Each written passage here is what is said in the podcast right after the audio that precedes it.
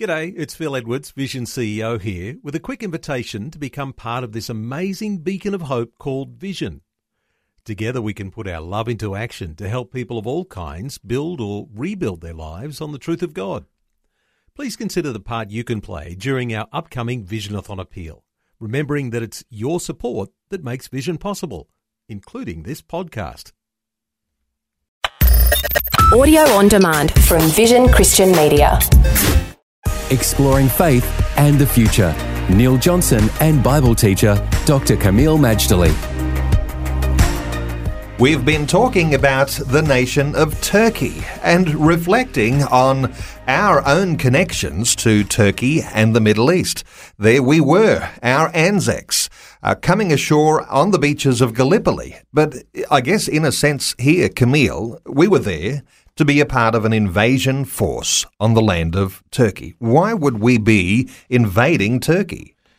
Well, that's a good question. Uh, first of all, I, I hope our listeners are aware that that's exactly what we did on the 25th of April, 1915. We were invading not just Gallipoli, we were invading an empire that was Turkish and a country that is now known as Turkey.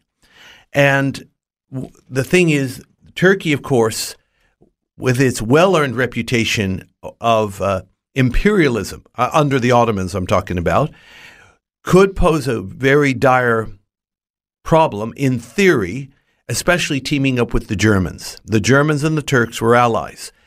But of course, Turkey had been in decline and called the sick man of Europe for a long, long time, probably since the 18th century. But nevertheless, it still posed a potential threat. But Neil, I'd like to go a little further here and just to help our listeners understand what is Turkey, the land of Turkey. And Turkey, of course, is known by several names. The key ones is Asia Minor, almost like it's a microcosm of the whole continent. And you can't go further west in Asia than Turkey, but it's Asia Minor. But it's also known geographically as the Anatolian Peninsula. In the New Testament, it doesn't use the word Turkey but if you hear these names, you know they were in Turkey. Names like Pontus, Phrygia, Bithynia, Cappadocia. We often say Cappadocia, but they say Cappadocia. All those were in Turkey, including also a province called Asia, and the uh, key city was Ephesus. Turkey, we also know as the land where the seven churches of Revelation were located.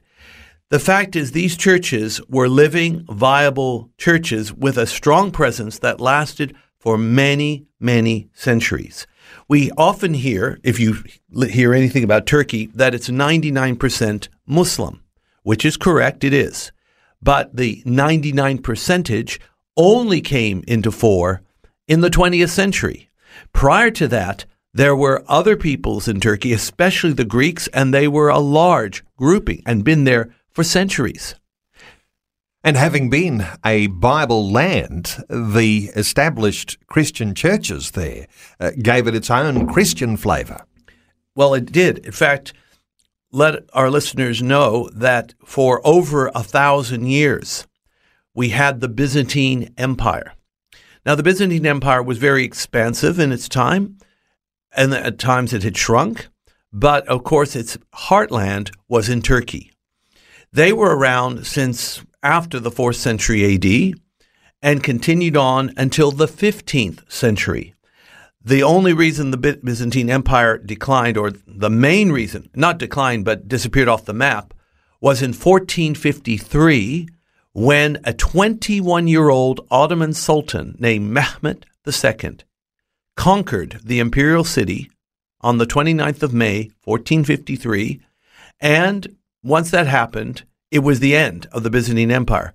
But Mehmed II saw that Constantinople was a very regal city, so he made it the capital of the empire. So it was the imperial capital for the Christian Byzantines for over a thousand years, and then for almost 500 years, it was the capital of the Ottoman Empire. That's why we need to keep watching Turkey. Faith and the Future with Neil Johnson and Dr. Kameel Majdali from Teach All Nations. For more from Dr. Majdali, including books and DVDs on prophecy, Bible commentaries, plus today's and other episodes of Faith and the Future, go to vision.org.au. For taking time to listen to this audio on demand from Vision Christian Media.